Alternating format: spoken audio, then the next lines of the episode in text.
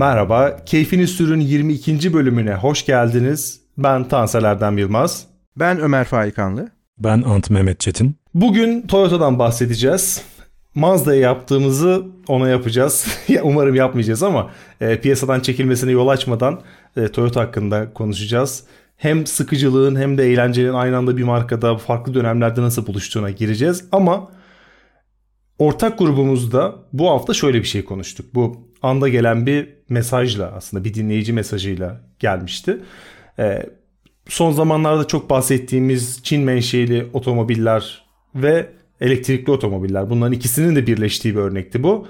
MG4 geçenlerde Ömer'in yani sokakta ben bunu gördüm hem çok sık görüyorum hem ne olduğunu anlamıyorum dediği MG4 e, ve Türkiye'deki otomobil elektrikli otomobil piyasasını e, tırnak içerisinde halka indireceği varsayımıyla gelen ve benim de sokaklarda yavaş yavaş görmeye başladığım Dacia Spring.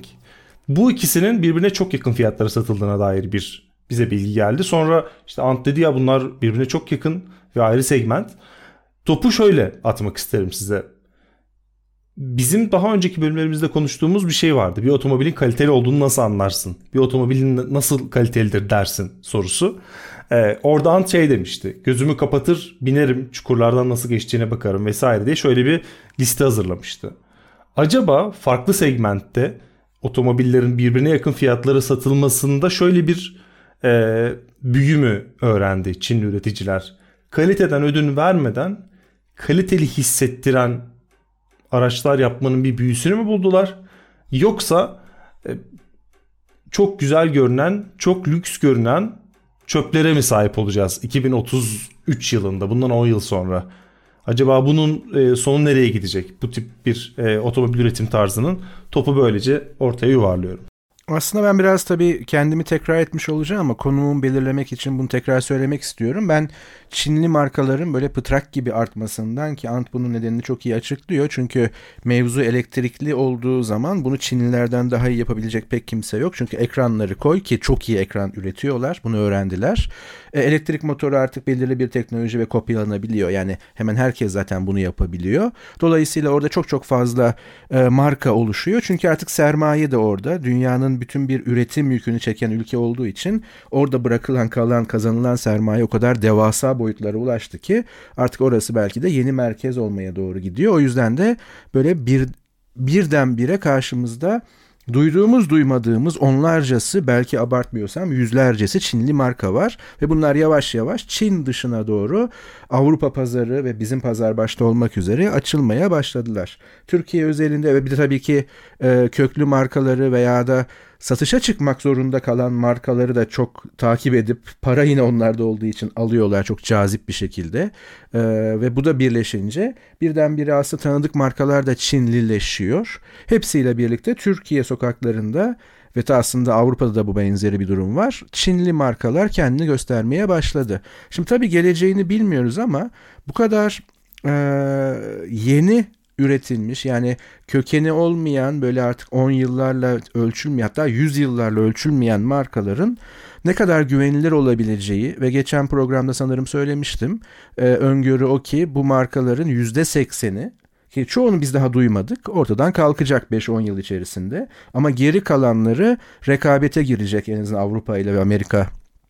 Ve tabii Japon ve Kore markalarıyla ama biz onu görünceye kadar e, bir hurdalık tehlikesiyle karşı karşıyayız. Hele ki biz birkaç programdır hatta bu program başladığından beri e, elektrikli otomobillerin bu konudaki sıkıntısına parmak basarken ama bu iki e, model yani MG4 ki yani bir Çin markası artık MG her ne kadar köklü bir İngiliz e, geleneği olsa da ve Dacia'nın fiyat olarak bu kadar yaklaşması e, acaba tek seçenek veya tek değişken fiyat mı sorusunu sorduruyor. Çünkü diğer her şeyden bağımsız olarak MG4'ün tasarımı bana hoş görünmeye başladı. Yani o o kadar böyle e, fütüristik ben elektrikliyim diye bağıran bir durum değil ve artık gördüğüm anda evet MG diyorum MG4 diyorum. Özellikle onun bu Lamborghini turuncusu diyebileceğim e, kesin lansmanda onun bir rengi vardır ama e, bir lansman rengi var. E, yani biraz böyle taksi renklerine Türkiye'deki taksi renklerine de yakın ama e, yakışmış o modele o tasarıma yakışmış. Ee, ve hani elektrikli bir seçenek olarak, fiyat olarak tabii performansına bakmak lazım. Diğer kalite unsurlarına bakmak lazım ama bu konuda da duyduklarım, okuduklarım gayet olumlu. Hani MG4 iyi bir seçenek ama Dacia'ya geldiğimizde aslında biz bunu e, birkaç program önce konuşmuştuk. Dacia müthiş, müthiş ve mükemmele yakın bir evrim geçiriyor. Yani o ilk geldiği zamanki hemen hemen Duster özelinde olmak üzere hani çakma Jeep gibi bir yerden artık şunu açık açık söylüyorlar. Biz ulaşılabilir Jeep olacağız. Yani Jeep markası olacağız. Onun muadili olacağız ve onunla rekabete gireceğiz diyebilecek kadar iyi işler yapmaya başladı. Yani ben şöyle düşünüyorum kendi adıma elektrikli mevzusunu dışarıda bırakmak kaydıyla hangisini alırdım dersem güven bakımından tabii Dacia öne çıkıyor. Ama MG4 ciddi ciddi bir göz kırpıyor bana. Hani ilk intibam bu. Bunu söylemiş olayım. Yani burada Çinlilerin elektrikli otomobil üretme serüveni, gidişatı, o sürecin nereden başlayıp nasıl bugünlere geldiğine dair bambaşka apayrı bir bölüm çekmek lazım. Bölüm yayınlamak lazım. Şöyle bir özet geçecek olursak, e, geçenlerde bununla ilgili bir belgeselimsi bir şey izledim. Biliyorsunuz yani bundan işte 20 sene öncesinin veya 20-25 sene öncesinin Çinli otomobilleriyle e, ben çok net hatırlıyorum otomobillere ilk merak sardığım 2000'li yılların başında gittiğim otofuarlarında bir Chery, Chery'den de başka galiba Türkiye'de o zaman Çinli otomobil yoktu. Onların içine girdiğim zamanki intiba ile tabii bunu daha önce de konuştuk. Şu andaki Çinli otomobiller arasında dağlar kadar fark var, uçurum var. O nasıl, yani o süreç nasıl ilerledi? Yani bu adamlar geleneksel otomobiller yapmaya çalıştılar bir türlü beceremediler. Ülke tabii çok büyük bir sürü insan var. Bunlar araba lazım. Kendileri doğru düzgün araba yapamadıkları için e, bu o zamanın Ulaşım Bakanı mı böyle üst düzey siyasallardan siyasilerden bir tanesi Almanya'ya Volkswagen fabrikasına gidiyor. Volkswagen fabrikasında bir anlaşma imzalıyorlar ve ondan sonra Volkswagen'ler böyle deli gibi e, ithal edilmeye başlanıyor. Çin'e ve piyasanın Çin piyasasının trafiğinin %80'i falan Volkswagen oluyor. Ve Çin açık ara Volkswagen'in en büyük pazarı oluyor. Volkswagen oradan çok büyük paralar kazanıyor falan filan. Bu sırada Çin hala araba üretmeye çalışıyor. Beceremiyor. Sonra ne oluyor? Tesla. Tesla üretimini Çin'de başlatıyor. Bütün Tesla'lar Çin'de üretiliyor. Bildiğiniz üzere işte mega factory'ler vesaireler kuruluyor. Ve bundan sonra diğer her e, tüketim ürününde olduğu gibi, elektronik cihazlarda olduğu gibi Çin'e siz üret, orada üretmeye başladığınız zaman iPhone'da da olduğu gibi veya diğer cep telefonlarında da olduğu gibi e, Çinli onu gördüğü zaman ha demek ki bu böyle yapılıyormuş diyor. Bunu öğreniyor Ondan sonra o Tesla'dan edindikleri tecrübeyle ki ondan önce de zaten elektrikli araba üretiyorlardı. Çok erken başladılar bu işe de premium bir his, hissiyatı yoktu. Ve premium tasarımları yoktu. Ama Tesla'da ha demek ki bunu premiumlaştırmak bu elektrikli otomobili böyle oluyormuş diyorlar. Ondan sonra son e, yaklaşık 5 senede gitgide logaritmik bir şekilde bu adamların elektrikli otomobilleri iyileştikçe iyileşiyor. Fiyatlar da zaten rekabetçiliklerinden e, dolayı çok ucuza üretebildikleri için bu arabaları e, çok ucuza geliyor neticede. Yani bu apayrı bir konu. E, fakat bu MG4 mevzusu şimdi o kadar da yakın değil fiyatlar. Şöyle e, Dacia Sprint 970 bin lira. E, MG4'te 1 milyon 300 bin liradan başlıyor. E, long range'ini falan alırsanız 1,5 milyon da biraz daha üzerine çıkıyor. Yani esasında karşılaştırıcı o çok otomobiller değil. Çünkü arada baktığınız zaman %34 fiyat farkı var. Biri A segmenti, biri B segmenti diye geçiyor. Fakat e, ben tabii şahsen açıkçası çok ilgilenmediğim için, çok da umurumda olmadığı için bu elektrikli otomobillerin kendi aralarındaki rekabeti bilhassa Çinli iseler çünkü şahsen tercih edeceğim bir otomobil tipi değil bunlar. Fakat araştırdım. E, bizzat kullanmadım fakat MG4 hakikaten iyi bir otomobil. Hele hele fiyatına göre. Bu sadece Türkiye'ye mahsus değil. Yani İngiltere'de özellikle Top Gear gibi elektrikli otomobillere en fazla en uzak mesafeden yaklaşan e, yayınlar bile 10 üzerinden 9'dan aşağı bu arabanın puanı yok her her incelemede e, maşallah yani fiyatına göre alabileceğiniz diyorlar ki herkes e, en iyi elektrikli otomobil bu kadar basit. Ki B segment olmasına rağmen e, neredeyse C segmenti boyutlarında bir araba. E, dolayısıyla yani MG4 aslında şimdi tek başına diyebilirsiniz ki bu araba fiyatına göre sunduklarına nazaran ki bu arada aslında TOG'u da devreye sokmak lazım. E, TOG hakkında da e, ayrı bir yayın zaten yayınlarız. E, TOG'un da sunduklarına göre fiyatı esasında son derece Türkiye'de en azından son derece uygun. E, ama onu bir kenara bırakacak olsak yerli olmasını vesaireyi MG4 hakikaten fiyatına göre sadece Türkiye'de değil dünyanın her yerinde İngiltere'de olmak üzere e, çok fiyat performansı müthiş yukarıda bir otomobil. E, eğer geleneksel hani o dijital e, sıkıntıları, dokunmatik sıkıntıları yani neden söz ediyoruz? Her şey ekranda ve alt menülerde. Ha, sen işte şeyini mi ayarlamak istiyorsun? Klimanın sıcaklığını mı ayarlamak istiyorsun? Veya yönünü ayağından cama mı vermek istiyorsun?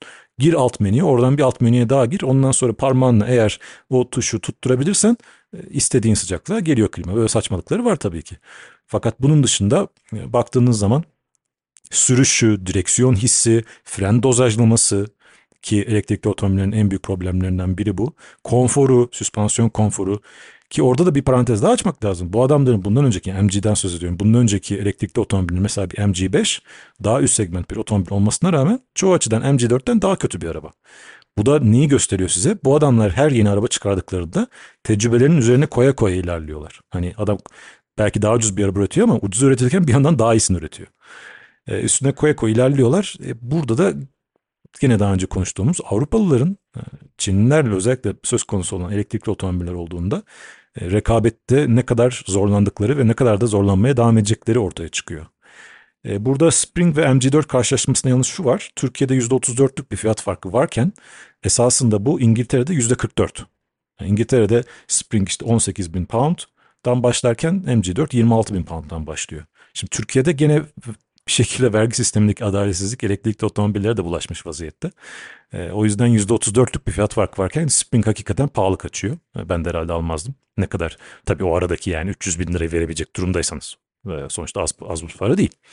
Ama yani %44'lük bir fark varken e, MG4 ile Spring arasında gene ben Spring benim çok sempati duyduğum bir otomobil. Bu arada Spring demişken e, yeni Twingo da yolda. O da 20 bin euronun yani 18 bin pound'un civarı hatta onda biraz da altında gelecek gibi gözüküyor. Fevkalade bir e, tasarım yapmışlar. Orijinalini birebir bütün kilit tasarım öğelerini taşıyarak e, modernize etmişler. Bayıldım ben tasarımına. Ama 2026'da çıkacak araba. E, 2026'ya kadar zaten Çin al, alacak başını götürecek. Yani sen Twingo'yu 18 bin pound'a çıkarttığın zaman Çinli sana neler neler verecek 18 bin pound'a. Tamam çok sempatik araba da işte için içine akıl mantık girdiği zaman gerçekten Çinlilerin ve Avrupalı üreticilerin elektrikli otomobillerde e, başa çıkması çok zor olacak.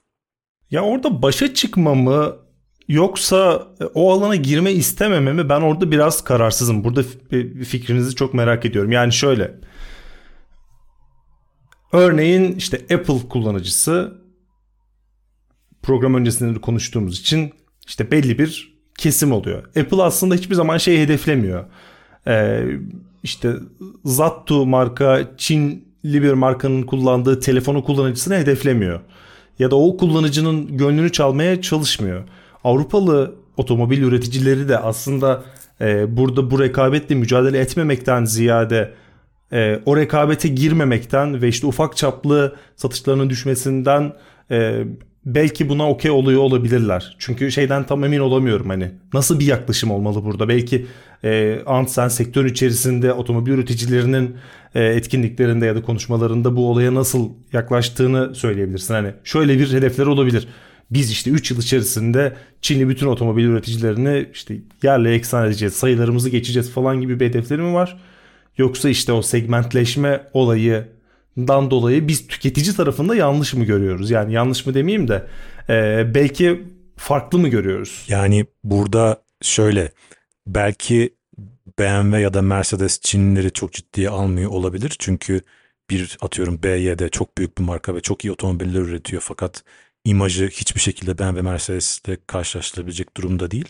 Hani siz eğer gözünüzü kapatacak olursanız eğer e, çok büyük ihtimalle dersiniz ki aradaki fiyat farkına değmez. Kullandığın zaman da eminim bir BYD'nin işte muadili BMW ile karşılaştırdığınız zaman muhtemelen BYD çok yakın olacaktır. Belki çoğu açıdan daha da iyi olacaktır ve çok daha ucuz olacaktır. E, bunu ama çoğu müşterinin hani öyle bir bakış açısı e, yoktur. Yani sonuçta BMW sahibi olmak, BYD sahibi olmak, Çin'in herhangi bir markanın sahibi olmak aradaki ruhsal yani bu psikoloji arasında çok büyük fark var. Algı arasında çok büyük bir fark var ama söz konusu Renault versus MG, Dacia versus MG, efendime söyleyeyim e, Chery vesaire olduğu zaman e, orada görmezden gelmeleri yok bu benim rakibim değil ben onlarla rekabet etmiyorum demelerin mümkün değil. Çünkü oldukça karşılaştırılabilecek markalar bunlar. Renault veya Dacia'nın kendisi zaten premium bir marka değil ki.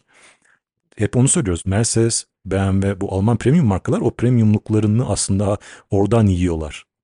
Yani o mirasını yiyorlar ama yarın öbür gün e, belki bundan bir 10 sene sonra yavaş yavaş tüketici farkına varacak. Elektrikli otomobiller söz konusu olduğu zaman gerçekten bunların arasında öyle çok büyük uçurum yok. Elektrikli otomobillerin yaptığı en büyük e, devrimlerden mi diyeyim artık bir tanesi geçen bununla ilgili tweet attım. Premiumla mainstream arasındaki farkı gitgide silikleştiriyorlar. Ortadan kaldırıyor bu arabalar. E, dolayısıyla hmm, tamam belki önümüzdeki ve 10 sene açısından o premium Almanlar okey hani ben zaten premium diyerek işte bütün bu marketing bütçeleriyle falan rekabet edebilecekler, satacaklar vesaire.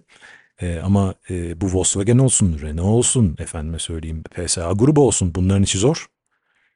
Bunların işi hakikaten zor. Yani Çin'de bazı o bundan 15 sene önce efendime söyleyeyim adam akıllı araba üretemeyip Volkswagen fabrikasına gidip Allah aşkına bize biraz araba gönderin de hani halkımız adam akıllı arabaya binsin diyen şu anda Çinliler e, ID3 veya diğer Volkswagen grubu elektrikli otomobillerle ilgili video çekip e, karşılaştırıp kendi arabalarıyla karşılaştırıp ya böyle bir şey olabilir mi? Bu ne kadar kötü bir otomobil.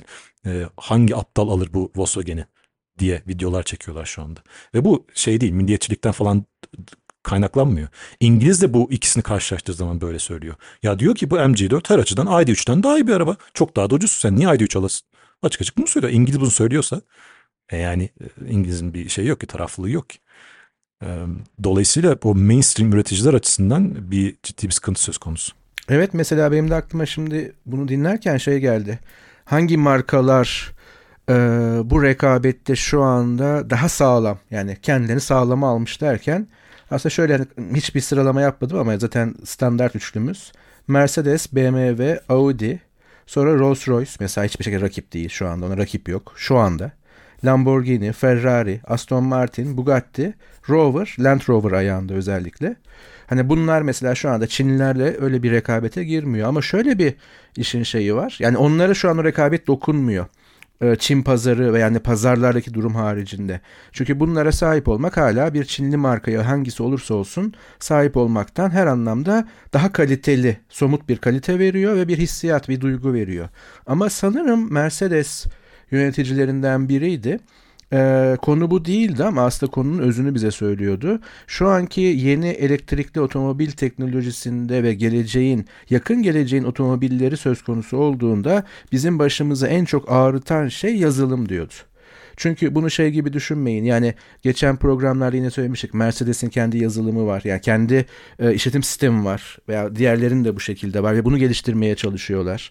Ve bu anlamda e, Ant dikkat çekmişti. Apple ve e, Google bu işe girdiği zaman ne olacak sorusu gündeme gelmişti. Çünkü yazılımda onlardan daha iyi olma şansınız zaten yok. Ama onlar dışarıdayken bile ee, tek bir yazılım var. Şu kullandı, kullandığımız cep telefonu veya bilgisayar gibi düşünmeyelim. Ee, bir anladığım kadarıyla ve bu açıklamaya göre bu otomobillerde pek çok birimin kendi yazılımları var ve bunlar birbiriyle haberleşiyor. Ana yazılım zaten bunu kontrol etmeye çalışıyor ve bunu geliştirmek çok çok zor. Hani zaten sorunlar burada çıkıyor işte abuk subuk hata kodları veya işte hata e, sinyallerinin ışıklarının yanması veya arabanın otomobilin farklı tepkiler vermeye başlaması vesaire bu yeni otomobillerde. Şimdi burada zorlanıyorlar zaten ve Çinliler yılların getirdiği o dijital gelenekle veya dijital tecrübeyle buradan çok sağlam girebiliyorlar. E bir de aslında Çinli markaların fiyat avantajları yani maliyet avantajları var. Dolayısıyla bir rekabete girdiği zaman dikkat edin. Tabii ki e, bunu ben oturup bir case, bir dosya olarak incelemiş değilim ama anda katılıyorum ki bu İngiltere'deki durumla bence çok örtüşüyor. Yani bakın buraya Volkswagen'i koyamıyorum. Yani Volkswagen de kendini başka bir yere koydu. Aslında rekabetten kendini koruyor diyemiyorum. Çünkü artık girdi bu rekabete. Ve karşılaştırdığın zaman ID zaten MG4'ün karşısında herhangi bir modeli çok çok iyi değil. Zaten ID'yi gitgide küçültmeye başladı öyle görünüyor. İşte fabrikaları ara veriyor üretime vesaire. Ama bu diğer markalara da sirayet edecek. Ya belki e, süper sporlarda Ferrari, Lamborghini bütün o tarihini kullanacak, motor sporları geleneğini kullanacak özellikle Ferrari. İşte Aston Martin başka bir İngiliz damarıyla geliyor. Ee, dediğim gibi Rover, Land Rover şeyinde hala arazi kabiliyetleri en yüksek araçlar belki. Ee, zaten Mercedes BMW elektrikliye geçiyor ama burada belki konumuzu da yavaş yavaş geçmek anlamında mesela Toyota çok ilginç bir yerde. Çünkü bence Toyota e, bütün yatırımını çok da rasyonel bir şekilde ve başarılı bir şekilde hibrite yapmıştı. Yani o yakın geleceği kurarken kendi yakın geleceğini ve dünyadaki otomobil e, rüzgarının nereye doğru eseceğini düşünürken yani çok çirkin bir arabaydı ama Prius'la sorunsuz, tercih edilebilir ve çok satan bir hibriti yani ki hibrit bizim için o zamanlar acabalı bir otomobil e, segmentiydi veya da sınıfıydı. Ama Toyota bunu başarmıştı. Ama Toyota elektrikliye girmedi veya bundan bir süre geri kaldı. Şimdi o da arkadan gelmeye başladı ve koskoca Toyota biraz sonra konuşacağız. E, o da kendini sıyıran markalardan biri yapamadı. Elektrikliye dönüşümde ve Çinliler karşısında. Yani şu an tabii sayılar değişmiştir ama tekrar bakmakta da fayda var. Benim bir hatırladığım kadarıyla yani uzun yıllar Türkiye'de, Türkiye pazarında Fiat ve Toyota ve Renault tabii ki çekişirdi. En çok satan. İşte Corolla ile Toyota öne geçerdi. İşte Fiat kendi modelleri geçerdi. İşte bunun pek çok örneği yani pek çok e, değişkeni vardı veya etkeni vardı elbette ama bu üçü gidip geliyordu. Ama son yıllarda Türkiye'de bile Toyota'nın hala dünyada çok sağlam bir marka, çok satan bir marka. Toplam satışlarda hala bir efsane ama bir düşüş görülüyor çünkü ya elektrikli dönüşümüne ayak uydurmadı veya uyduramadı ya da bütün geleceğini yatırdığı hibrit çok da rasyonel bir seçenek bir şekilde elendi. O yüzden geriye büyük kaleler kaldı ama yakındır onların da zapt edilmesi. Ya bu Toyota kısmına geçmişken e, ben hibrit olayında zaten özellikle Toyota'yı çok takip etmiştim ve dünyadaki o gidişatını da çok takip ediyordum. Burada hibrit deyince aslında ben e, biraz rahatlıyorum. Çünkü böyle andın aslında otomobillerin e, elektrik teknolojisine, elektrikli araçlara geçişinde o desteklediği şeyin hibrit olduğu ve onun ne kadar mantıklı olduğunu e, sürekli anlattığında ben de mesela kendi e, durumumda bir hibrit otomobil e, ara ara bakınıyorum böyle bir şey olsa nasıl olur diye. E, ve e, şeyden bahsedecektim. Toyota Prius'tan bahsedecektim. Sonra Prius'la ilgili satış rakamlarına bir girdim dünyadaki ilk seri üretim hibrit otomobil olduğunu gördüm. Yani o alanda da aslında bir ilki yaşamış. Sonrasında işte Amerika'da ve dünyanın birçok yerinde Türkiye'ye çok daha nadir geldi. Muhtemelen kişilerin tasarruflarıyla geldi satıldı Türkiye'de. Ya bir elin parmağını geçmez Prius'lar. Ama tüm dünyada o hibrit teknolojisini geliştiren, devrime uğratan bir modeldi. Satışlarına baktım toplamda 10 milyon tane e, Prius satılmış. Yani hibrit otomobil satılmış ve hani Toyota'nın e, tırnak içerisinde işte sıkıcı ya da geleneksel görüntüsü e, çok yaygınken aslında altında yatan bu ilginç karakteri, yenilikleri adapte etmeye çalışan karakteri de bizi biraz bu bölüme itmiş oldu. O yüzden o geçişten ben e, çok memnun oldum. Bu bölümde Toyota ile ilgili konuşacağız. Ama şeyden ziyade Toyota'nın tarihinden vesaire ziyade e, burada Andın o bahsettiği Toyota'nın yer yer karakterini nasıl değiştirdiği mevzusu benim çok ilgimi çekmişti. O yüzden şöyle bir sahneyi abi sana bırakıyorum. E, çok da ışıkları üstüme almadan. Bu e, Prius nedir biliyor musunuz? Prius e, sınıfta lisede bir inek inekler vardır. Hepimizin bir en azından bir tane sınıfta ineği vardır. Genelde kimse ciddiye almaz. Notları iyidir ama içlerinde kapanıktır, asosyallerdir vesaire. E, görsel olarak çok da çekici insanlar değildir bunlar ama bu insanlar bir kere mezun olduktan sonra birkaç senede geçtikten sonra bundan 10 sene sonraki o lise arkadaşlarının tekrar bir araya geldiği toplantılarda hepsinden daha başarılı olmuştur. Hepsinden daha yakışıklı hale gelmiştir. Böyle spor yapmıştır. Efendime söyleyeyim kendisine bir çeki düzen vermiştir. Şu anda hepsinden daha fazla para kazanıyordur ve hepsinin imrendiği adam haline veya e, kadın haline gelmiştir. Prius o işte. Bu Prius ilk çıktığı zaman e, ki sizin de söylediğiniz gibi ilk hibrit otomobillerden bir tanesi. En azından hani hibriti popülerleştiren herhalde otomobil. E, çünkü bilmeyen birine sorduğunuz zaman der ki hibrit deyince herkesin aklına ilk Prius geliyor. Yani bu aslında Toyota'nın ötesinde bir marka oldu Prius hibrit e, babında. Ve hep ilk çıktığı andan itibaren diyoruz ya hani bizim de küçümsediğimiz, ciddiye almadığımız, dalga geçtiğimiz o Prius şu anda hem deli gibi satıyor hem de arzulanan bir otomobil haline geldi. Yani o tasarım şu anda yollardaki e, özellikle Amerika standartlarında o fiyatı alabileceğiniz en güzel otomobillerden biri haline geldi Prius. E, ve en de mantıklı bir haline geldi. En de mantıklarından biri haline geldi. Şöyle söyleyeyim abim Amerika'da şu anda araba bakıyor. Ama araba bulamıyor. E, geçenlerde Prius test sürüşüne çıktı. E, sıraya girdi almak için. Arabadan memnun kalmadı o ayrı mesele. Hani onu ayrı bir şeyde konuşuruz. E, ve vazgeçti almaktan e, çekinceleri veya eleştirilerini ayrıyeten konuşuruz. Fakat baktığı şey temelde dört çeker araba istiyor. Çünkü soğuk hava e, bir iklimde yaşıyor. E, SUV istemiyor. Çünkü SUV aldığı zaman biliyor ki birincisi yerden yükselecek, aerodinamisi bozulacak, ağırlaşacak ve sonuçta çok tüketecek. Daha çok tüketecek. Ve son olarak da dört çeker istiyor ve dedik ve de hibrit olmasını istiyor. Şimdi bunların hepsini bir arada birleştiren Prius'tan başka araba yok piyasada. Yani dört çeker olsun, SUV olmasın ve hibrit olsun. Ee, çok e, aslında halen unique, benzersiz bir otomobil. Tam başka hibritler var ama e, Prius kendi e, klasmanında ve kendi sunduklarına göre ve çok da esasında iyi bir otomobil. E, abim sevmedi ayrı mevzu. Kullanmadan bir şey söyleyemeyiz. E, burada yani Toyota'ların bu dönüşümü ne ben mest olmuş vaziyetteyim. En azından tabii çoğu modern Toyota'yı kullanmadım. Ee, ben yalnızca uzaktan bakarım ve tasarım diline ve spor çıkardıkları spor otomobillere ve onların incelemelerine e, baz alarak konuşuyorum.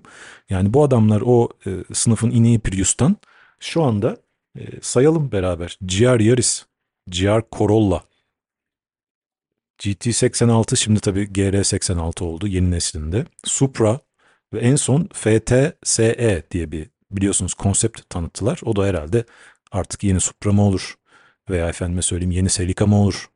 Ee, onlardan bir şey olacak yani o arabada. Veya, biz veya belki MR2 o yeni MR2 olacak bilmiyoruz. Yani spor otomobil üzerine spor otomobil çıkartıyorlar. Bunlar herhangi bir spor otomobil değil. Bunlar çok iyi spor otomobiller. Yani bir GR Yaris dediğiniz araba şimdiden kült olmuş vaziyette. Ee, GR86 benim şu anda bizzat baktığım ve en çok arzuladığım o fiyat seviyesindeki otomobillerden bir tanesi. Hatta en çok hani o fiyat seviyesinde en çok o arabayı istiyorum. Yani e, bu çok muazzam bir dönüşüm. E, harikulade bir dönüşüm. E, genel olarak bundan bir 10-15 sene öncesine geçen canlı yayında da söyledim. Yani gittiğiniz zaman ben standart Yaris olsun standart, Corolla olsun standart herhangi bir Toyota benim için fazlasıyla karartan otomobillerdir bunlar. Hoşuma gitmez. Yani tek sırtlarını sadece e, uzun ömürlüğe ve sorunsuzluğa dayamış bir markadır.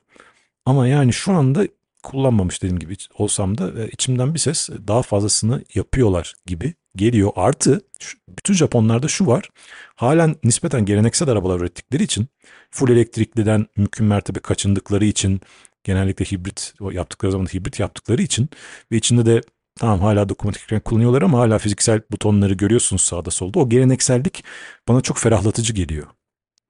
Yani git o e, geleceği size e, aşırı kullanışsız bir şekilde dayatmamaları, hala geleneklerine bağlı olarak o evrili olmaları benim çok hoşuma gidiyor. Ve Toyota'nın bu geçirdiği e, dönüşüm de açıkçası ben e, imreniyorum. Yani bir de şu şunu söyleyeyim bakın. Şimdi bir markanın CEO'su tamam mı? Toyota'nın CEO'su. Koskoca Toyota'nın CEO'su. Şimdi bu adamlar businessman değil mi? Bu adamlar iş adamı. Ama e, iş, mesele Japonlar olduğu zaman mesele sadece adamlar iş adamı değil. Honda'nın eminim e, CEO'su da buna benzer demeçlerde bulunuyordur, açıklamalar yapıyordur. Adam diyor ki bir spor otomobil yalnızca ticari bir mal olamaz. Diyerek elektrikli arabalarına manuel vites geliştiriyorlar şu anda. Bunu da galiba konuşmuştuk bundan önceki bölümlerde. Adam yani bundan önce biz elektrikli evet spor otomobil yapacağız. Çünkü çağın gereksinimi bu. Başka yapacak bir şey yok. Ama adam manuel vites geliştiriyor bunu ki oyuncak bir manuel vitesten bahsetmiyoruz. Yani siz heel and toe'sundan tutun da efendime söyleyeyim debriyajın o dozajlamasına kadar debriyajı eğer ayarını tutturamayacak olursanız aralarda eğer e, kaldıracak olursanız arabanın o titremesi vardır ya tam stop etmeden önce. Adamlar ona kadar yapmışlar. Yani birebir adam sana elektrikli arabayı bildiğin geleneksel manuel vites tecrübesiyle sunuyor ve bu çok muazzam bir e, e, geliştirme bütçesi gerektiriyor. Ama adam bununla uğraşıyor. Ve bunu söyleyerek CEO en tepedeki adam bu kafada yani. Ya ben kurban olayım böyle markaya. En de sonunda çünkü bu zihniyet en tabana yayılacaktır. En, en alt seviyesindeki otomobillerde bile bu e, sürüş ve o sürüş tecrübesine verilen önem kendini gösterecektir nihayet. O halde buyurun sohbete şöyle bir e, yere çekmek istiyorum. Şimdi bu Toyota sıkıcı, Toyota işte ya memur arabası Türkiye'deki amiyane tabirlerden bahsediyorum. Bu bence Türkiye'de ihraç, ithal, ithal edilmiş. Aynen ithal edilmiş bir argüman. Yani e, bazı şeyleri yaşamışız gibi ithal ediyoruz. Bazı işte mimleri, bazı hisleri Mesela Amerikalı bunu yaşamış. Çünkü çok ilginç otomobiller görmüş etmiş de ya Toyota çok sıradan araba. Mesela Prius'un öyle bir şeyi var. Bütün dizilerde şey derler işte liberal e, şehirli arabası diye dalga geçilir Amerika'da. Bizim için öyle bir şeyi yok. Oturduğu bir yer yok. Toyota Corolla'ya da şimdi çok sıradan otomobil deniyor. Ben açıkçası muadillerine bakıyorum Türkiye'deki Hyundai Elantra. Bir baktığımda iki kez bakmıyorum. Opel Astra. Yenisine bir baktığımda ikinci kez bakıyorum korkuyla bakıyorum. Fiat Egea sedan. Tam muadili değil. Emin değilim. Megane. Özel bir karakteri yok bence şu an Megane'ın. Şirket otomobili olarak kullanılıyor Corolla gibi. Focus sedan bence güzel. Şey bir otomobil. E, tarzı olan bir otomobil. Civic zaten e, kendi ta, ta, tasarımını sürekli güncelliyor. Ve elimizde bir de Corolla kalıyor. Açıkçası ben Corolla'ya baktığımda çok daha e, nasıl diyeyim oturaklı bir otomobil görüyorum. Yani mesela Corolla'nın muadili olarak Passat'ı görmeye daha meyilli hissediyorum. Bir acemi kullanıcı olarak yani otomobil tasarımının ve e, kültürün içinde olsam da ya ben biraz bu sıkıcılığın abartıldığını düşünüyorum. Mesela o Toyota Auris bence muadili bütün otomobillerden daha e, ilgi çekici bir otomobil. Mo şeye baktığımızda ya Polo'ya falan baktığımızda. E, yarısı zaten öyle. E Türkiye'deki insanlar Toyota'yı nasıl sıkıcı buluyor? Biz biz Amerikalı değiliz ya da hani biz böyle binlerce otomobil markasıyla ilginç otomobille de karşılaşmıyoruz. Bana garip gelen bu. Ben aslında araya şöyle girebilirim çünkü en uzun süre kullandığım otomobilin bir Auris, Toyota Auris 2011 model 2018'e kadar sürekli onu kullandım. Ee, yani şöyle Tansel'in dediği, yani Erdem'in dediği çok doğru. Muadil yani o muadilleri o segmentteki rakipleri rakip olarak görülenle karşılaştırdığınız zaman tasarım dili anlamında yani avantajları hatta yer yer böyle çok daha öne çıkan özellikleri var. Ama bu şeyde mesela şöyle yine düşündüm. O dönemde ben e, hani şey alışkanlığı vardır ya sahip olduğum arabayı aynı fiyat aralığında kalmak kaydıyla özellikle sıfırıyla takaslayacaksam aynı markaya gitmek. Hani Toyota'nız varsa önce bir Toyota'lara bakarsınız. Başka sebepleri de vardır. Biraz sonra söyleyeceğim. Ya da Honda'nız varsa önce bir Honda'ya bakarsınız. Renault'unuz varsa önce bir Renault'a bakarsınız gibi. Hani üst bir e, klasmana çıkmıyorsanız veya işte başka bir markaya doğru bir hayale yolculuk yapmıyorsanız. Şimdi o zaman da ben her seferinde Türkiye'de bu 2000 tabi alır almaz değil ama hani yılları böyle düşünelim. 2011-18 arasında ben ne zaman Türkiye'de Ankara'da bir bayiye gitsem karşımda sadece 3 model vardı. Corolla yani Auris harici Corolla, Yaris, Avensis. Avensis uzun yıllar ve hala bildiğim kadarıyla yani e, son segmente son çıkan e, yıla kadar hep manuel vitesti. E, olması gerektiği kadar kuvvetli değildi ama bu vergilerden dolayı motor hacmi düşük olanlar gelmiş olabilir veya Türkiye'ye özel olabilir. E, Yaris iyi bir seçenekti ama segmentte aşağı inmek demekti ve bu üçünden başka bir şey yoktu. Oysa diğer bayilere gittiğimiz zaman ürün gamın daha genişti. Tabii ki RAV4'ü, Hilux falan bir yerlere tutuyorum ayrı ama sonra bir gün o bayiye GT86 geldi. Şimdi hani bir bayiye girdiğiniz zaman hani o otomobilden biliyorsunuz biraz ilginiz olduğu için hani şanı ünü önceden geliyor. Hani böyle bir şey üretti işte spor gamına bir tane daha geldi falan ama bayiye girdiğiniz zaman ki ben bunu yaşadım. Hani hakikaten Corolla, Yaris, Avensis böyle bir yerde duruyor. Bir tane GT86 var. Öyle çok merkezi bir yerde de değil gittiğim bayide. Oradan böyle bir ışık vuruyor bana. Hani böyle farazi bir ışık tabii ki ama öbür taraf böyle bir gri. Oradaki otomobiller ne renk olursa olsun. Şimdi Toyota'nın sıkıcıyla çok eğlenceli arasındaki sarkacı aslında biraz buralarda. Çünkü ben Auris'i söyleyeyim son dönemlerine kadar ki o da mekanik şey bir sorun değildi ki Toyota aslında o efsaneyi yineledi. Benim aracımı geri çağırdı. Ee, yolcu airbag ile ilgili bir sıkıntı olmuştu. Yani uyarı veriyordu sürekli bir şey vardı. Ama zaten benim aracım 2011 Auris'lerin belirli bir üretimi. O yılda böyle bir hata e, bulunduğu için geri çağrıldı ve o yapıldı. Herhangi bir garanti şu bu hiçbir şeye gerek kalmadan veya ücret ödemeden. Onun dışında hani o klasik Japon şeyi var ya işte sorunsuzluk. Onu ben sonuna kadar yaşadım. Ve hep güvenerek her yere o araca güvenerek yani bu beni yolda bırakmayacak şeyiyle gittim. Ve aslında işte memur arabası bu. Hani memur sıkıcıdır anlamında değil. Memur ekstra bir harcama istemez, sürpriz istemez, güvenebileceği bir şey ister. E, Toyota da bunu tam karşılıyordu. Ve zaten Toyota'nın büyük mucizesi, e, esas mucizesi işte o üretim biçimini değiştirmesi ve dünyada Toyotizm diye biliniyormuş. Ben bu kısmı bilmiyordum. Yani Toyota üretim sisteminin e, Taylorizm ve Fordizm'e rakip veya onların sentezi olarak açığa çıkması ve bu üretimin tabii ki işin ekonomik boyutunda şeyi var. Hani maliyeti düşürmek, bir işçinin birden çok işi yapabilmesi yani tek bir uzmanlaşma o Fordizm'deki civatayı sıkan tek işçi değil de tüm bir sisteme hakim olabilmesi. En önemlisi benim e, dikkatimi çeken bu işe baktığımda e, herhangi bir işçinin ve hatta robotun yani robotik kolun böyle bir sigortası var. Hata tespit yani o anda o üretimde bir hata tespit an, ettiği anda şalteri indirebiliyor olması. Yani bu bir çıksın banttan sonra düzeltiriz veya geri döneriz gibi değil. O anda her şey duruyor, hata düzeltiliyor ve devam ediyor şeklinde. Yani Toyota'ya Toyota yapan bu arkadaki sistemdi. Ve burada tabii ki başka markaların o uçan kaçan ne tasarımları vardı ne böyle cesur deneyimleri vardı. Çünkü tek bir odak kavramı önüne koymuştu Toyota. Aslında Toyota'ymış bu arada. Marka ismi konurken öyle bir şey söylenmiş. Toyota olsun diye. Çünkü Toyota Japonca'da başka bir anlama geliyormuş. Ee, sorunsuzluk. Biz üretimden son kullanıcının o aracı bilmem kaç yüz bin kilometre kullandığı noktaya kadar hiçbir sorun yani üretime bağlı hiçbir sorun yaşamayacağız, yaşatmayacağız noktası. Ama hani şey vardır ya böyle çok geleneğe bağlı insanlar gelenek der gelenek der ama yeri geldiğinde yenilik mi tamam onu da ben yaparım der.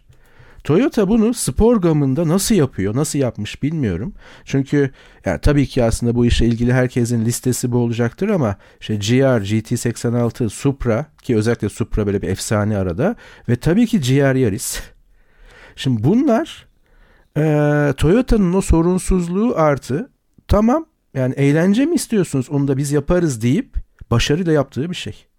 O yüzden ve tabii başlangıcı da oradan o yüzden aldım. Yani Prius'un burada yaptığı şey tasarım olarak evet e, Toyota'nın tam o işte nasıl olması gerekiyorsa öyle diyeceği bir şey. Yani onun tasarımcısına veya Toyota'nın mühendisine o zamanki mühendis grubuna sorsak yani şey demez işte bu çizgide biz e, bilmem ne dağındaki bir şeyden esinlendik falan değil. Nasıl olması gerekiyorsa bu tasarım öyle diyecek. Niye hibrit? E çünkü gelecek hibrit diyecekti. Yani öyle hani liberallerin arabası doğaya zarar, doğa falan değil. Yani bu motor teknolojisini, içten yanmalı teknolojiyi nasıl e, minimum maliyete indirebiliriz? Bir elektrik motoru destekleyerek. Ama bu destekleyici bir motor olacak. E bu bir aşama sonra işte plug-in hibriti olabilir vesaire olabilir ve gelecek burada derken o yüzden ben altın isim Toyota her zaman rasyonel. Ha dünya öyle değil veya dünya oraya doğru gitmiyor o ayrı konu ama rasyonel delilik nedir derseniz yani o rasyonellik içerisinde delice heyecanlar yaşamak nedir derseniz işte Supra ile GT86 ile veya GR'la yani tabii kullanma şansım ne yazık ki olmadı veya GR Yaris'le ama o Supra'nın pardon Supra'yı zaten o ayrı bir şey ama GT86'yı sadece gördüğüm zaman yani test sürüşü için sıraya girdim ki sıra vardı. Bu Toyota'da pek olmaz. Yani gidersiniz ve çok iyi bir hizmet verirler. Burada sıra vardı. O sıra bir türlü bana gelmedi. Ve sıraya girdiğim, sıraya isim yazdırdığım tek arabadır. Ee, Ömer'in söylediği çok doğru. Bununla da alakalı eskiden bir tweet atmıştım. Yani bir markanın çıkardığı o spor otomobiller belki hiç almayacağınız ama arzuladığınız otomobiller belki senede atıyorum 1000-2000 ancak satan o spor otomobiller ve markaya belki de para kazandırmayan o arabaların gerçekten e, önemli bir etkisi var. Çünkü aynı Ömer'in söylediği gibi siz showroom'a gidiyorsunuz belki orada sadece Yaris ve Corolla olsa ve içine otursanız efendime söyleyeyim 15-20 senedir kullanılmakta olan e, cam kumandalarının halen aynı şekilde aynı butonların kullanıldığını falan görecek olsanız. Efendime söyleyeyim bastığınız zaman 3 saniye sonra yanıt veren o dokunmatik ekranları karşılaşacak olsanız belki hemen kaçar gidersiniz e, Peugeot bayisine. Ama işte o GT86'yı, GR86'yı veya işte yurt dışında GR yarısı falan gördüğünüzde onun sizin üzerinize bıraktığı etki şu. E, ben GR yarısı üreten markanın bir ürününü almak istiyorum. Ben GT86 tamam belki alamıyorum şu anda şimdilik ama o benim hayalim. Ben şimdilik efendime söyleyeyim GR yarısı yerine normal yarısı alacağım. Bu benim basamağım olacak. Belki yarın öbür gün işler iyi giderse hanımı ikna edebilirsem vesaire. Bu şu anda aldığım 1.4 hibrit yarısı yerine 2 sene sonra 3 sene sonra belki GR yarısına geçebilirim. Ama ben o bayıldığım, aşık olduğum ve dünyada herkesin artık e, modern klasik olarak kabul ettiği o arabayı üreten markanın bir ürününü almak istiyorum. Dolayısıyla efendime söyleyeyim iç mekan kalitesi veya yavaş dokunmatik ekranlar, arayüzler vesaire çok da umurumda değil dedirtebiliyor size. Yani o spor otomobillerin işlevi bu. Herkes diyor ki ay spor otomobiller efendime söyleyeyim çok para yapmıyor ama efendim Hateç, e, Hateç'ten biz para kazanamıyoruz o yüzden artık GTI üretmeyeceğiz, RS üretmeyecek, üretmeyeceğiz. Aferin size. Bak bakalım şimdi kaç tane satacak bundan sonraki 208 veya Megane veya Clio. Yani e, doğru bir hareket değil. Bunun etkisi bu spor otomobillerin, e, niş otomobillerin e, tüketici üzerindeki etkisini göz ardı etmemek lazım. Toyota'nın e, yalnız şöyle bir soru işareti var aklımda. Şimdi eğer bütün arabalar elektrikli olacaksa biliyorsunuz elektrikli otomobillerin sorun çıkartma ihtimali çok daha az. Değil mi? Yani bu arabaların hareketli parça sayısı çok daha az. Dolayısıyla basitçe sorun çıkartma ihtimali çok daha az. Şimdi sorun çıkartma ihtimali çok daha az olacak bir ürünün birinci vasfı ve öne çıkan e, avantajı e, USB'si, Unique Selling Point'i sorunsuzluk olan bir marka üzerinde nasıl bir etkisi olacak? E, bu bir soru işareti. Yani şu anda biz hala diyoruz ki ben de dahil olmak üzere yani benim Haldun Baba'nın rahmetli Haldun Baba'nın zaten Tesla'da videosu da var. Ee, AE 100 kaçtı? AE 116 mıydı? AE 186 mıydı? Neydi? O efsane kasa Clio, şey Clio diyorum. E, Corolla bizim işte 1996'dan 2012'ye kadar 2, 2 20 sene boyunca pardon 20 diyorum e, 200 200 bin kilometre boyunca kullandığımız ve da bir kere tek tak etmemiş, tek etmemiş. Bir kere daha e, yağını suyunu değiştirmekten başka servise gitmesi gerekmemiş. O efsane araba. E, şimdi ondan sonra ben o zamanki kafamda dedim ki e, hani bu araba tamam sorunsuz eyvallah ama hani çok ilkel bir araba. Çok basit bir araba. Yani bundan çok daha güzel bir iç mekanı olan çok daha donanımlı efendim söyleyeyim çok daha eşya gözlü daha konforlu izolasyonu daha iyi zart turt bir araba alabiliriz deyip Skoda Octavia aldık. Ki gerçekten hani o zaman e, şeyleri çok iyiydi. Hmm, efendime söyleyeyim sadece incelemeleri değil hmm, müşteri anketlerindeki sonuçları da müşteri memnuniyeti de çok yüksek düzeydeydi İngiltere'de vesaire aldık. Tamam hakikaten bir 50-60 bin kilometreye kadar 70 bin kilometreye kadar araba harikuladeydi ve her açıdan Corolla'dan ve o zamanın Corolla'sından da çok daha üstün bir otomobildi. E ama arkadaş 50 binde mekatronik bir kere patladı. 100 binde bir daha patladı. E şu anda araba 110 binde e, annem kullanıyor. Ortalama ayda bir motor arızası yanıyor. E, iki aydan birinde bir hafta boyunca mutlaka serviste kalması gerekiyor. Ne olduğunu anlamıyorlar. E şimdi bu tecrübeyi yaşadığınız zaman bir daha kolay kolay ya canını seveyim o Japon'un o Toyota'nın diyorsunuz. Yani ben belki o kadar demiyorum ama annem diyor. Çünkü annem benim gibi e, bu olaylara hakim değil ki. Kadın yağını suyunu koyup veya işte servise gidip o oradaki arkadaşlar usta koysun ve bunu yalnızca senede bir kere çok şartsa çok gerekiyorsa yapsın. Onun dışında sadece benzinini doldursun ve arabayı kullansın. Başka bir beklentisi yok ki kadın adam kadın zaten 70-75 yaşında. Yani bir sürü de böyle insan var. Yani bu insanlar işte bir kere bir kere bu bizim şu andaki mevcut otomobüzden yaşadığı tecrübeyi bir kere yaşadıktan sonra kolay kolay e, Honda'dan, Mazda'dan, Toyota'dan başka araba almıyorlar. Ve doğru yani o acıyı bir kere yaşattığınız zaman o acı tecrübeyi hakikaten e, Japonların sizin için e, değeri, e, konumu, e, mevkisi çok farklı oluyor. Ama tekrar söylüyorum elektrikli otomobiller söz konusu olduğu zaman Toyota ve Japonlar için gelecek biraz soru işareti. Çünkü her araba o kadar sorunsuzsa eğer niye Toyota alasınız e, bir düşünmek lazım. Bu arada hemen bir örnek vereyim. Herkesin tabii gözünde canlanmıştır.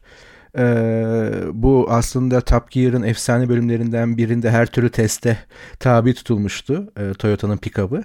Hani o, o, o zaten çok hoş bir bölümdür. Mutlaka bulunur. İz, izlemeyenler varsa mutlaka bir baksınlar. Her platformda bulunur yani. Ama belki daha acı, trajikomik örneği şu. Dünyada askeri araçlar, askeri üretim araçlar hariç üçer üzerine uçak savar kurulan yani bunu haberlerde görüyorsunuz bakın belgeseller falan değil tek araçtır. Toyota'nın pikabı. Yani arkasına bir uçak savar kurarlar ve bu takır takır çalışır o savaş ortamında veya çatışma ortamında. Hani bu bir otomobil için nasıl bir test verisidir tabii ki çok tartışılır ama yani Toyota böyle araç üretiyor, böyle otomobil üretiyor. Şimdi buradaki zaten tehlike bu konuda çok iyisiniz ama yeni dünya herkes iyi olacak. Bu da yani iyi olmaları Toyota'ya keşke herkes rakip olsun. Biz son kullanıcılar veya bu işin meraklıları olarak en iyiler, iyiler arasında en iyi seçelim. Bu çok güzel olur ama burada artık teknolojinin gereği olarak Toyota bu bayrağı koruyamıyor. Çünkü evet zaten burada çok fazla sorun yok. Yani bu yeni otomobil dünyasında. İşte o zaman Toyota benim umudum çok zorlanacak evet. Çünkü gelenek evet çok rahat, çok güzel yenilikler ve çok heyecanlı şeyler yapabilir ama bu son andır artık. İşte o son ana gelinceye kadar Toyota'daki en büyük umudum aslında bu spor kısmında yapabildikleri çok iyi bir referans. Ve tabii bilenler bilir ama genelde biz hep Formula'ya falan, Formula bu kadar popüler olduğu için son yıllarda özel ilgili olanlar haricinde orada göremediğimiz için belki bir görünmez oluyor ama diğer tüm motor sporlarında işte Rally'de, Le Mans'ta vesaire Toyota'nın o kanadı çok çok iyi. Üst üste kazandığı yarışlar, üst üste kazandığı marka şampiyonlukları yani Toyota spor aleminde çok çok başarılı. E, iyi spor araba, spor otomobil üretebiliyor. Bu da vardır bir bildikleri son anda yine yapacaklar bir şey bu yeni dünyada diye ben de bir eski Toyota kullanıcısı olarak o umudu koruyor. Ve onu yaptığı zaman ben gözüm kapalı dönerim Toyota'ya. Yani en azından bir otomobil katmak isterim aile bireyleri içerisinde ben veya birileri ama gözü kapalı herkese işte o zaman da tavsiye edebileceğim bir marka bu kolay bir iş değil. Yani hem andığın söylediği elektrikli otomobillerin yaygınlaştığı çağda sorunsuzluğun e, nasıl etki yaratacağı sorusu hem de bu senin e, tabiri caizse memur arabası kavramını e, zeminini bastırman e, sanıyorum ki bir 10-20 sene içerisinde ya Toyota geçmişten getirdiği sermayeyi kullanacak. Yani işte Ant e, işte anneme Corolla yerine biz Skoda aldık. Neler çekmiştik. Şimdi ben halen ona güveniyorum mu 20 yıl sonra da sürdürecek mi? Ya da işte bu kökleşmiş düşünceyi değiştirebilecek mi? E, onu ben biraz heyecanla bekliyor olacağım. Ve belki bu esnada da işte Ömer'in istediği gibi biraz daha eğlence otomobil, eğlenceli otomobiller göreceğiz onlardan. E, yine uzun süren bir bölüm oldu. Yine güzel bir bölüm oldu. Hiç e, aslında böyle bir araya girsem mi dedim. Çünkü bizim bölümleri 30 dakika olmasına alıştı dinleyenler. E, yolculuklarını ona göre ayarlamaya başladıklarını söylüyorlar. Ama bu bölümün böyle sürmesi gerekiyordu. Önümüzdeki haftada yine otomobil kültürü üzerine haftanın son gününde konuşacaklarımız var. Bir sonraki bölüme dek görüşmek üzere. Görüşmek üzere. Hoşçakalın.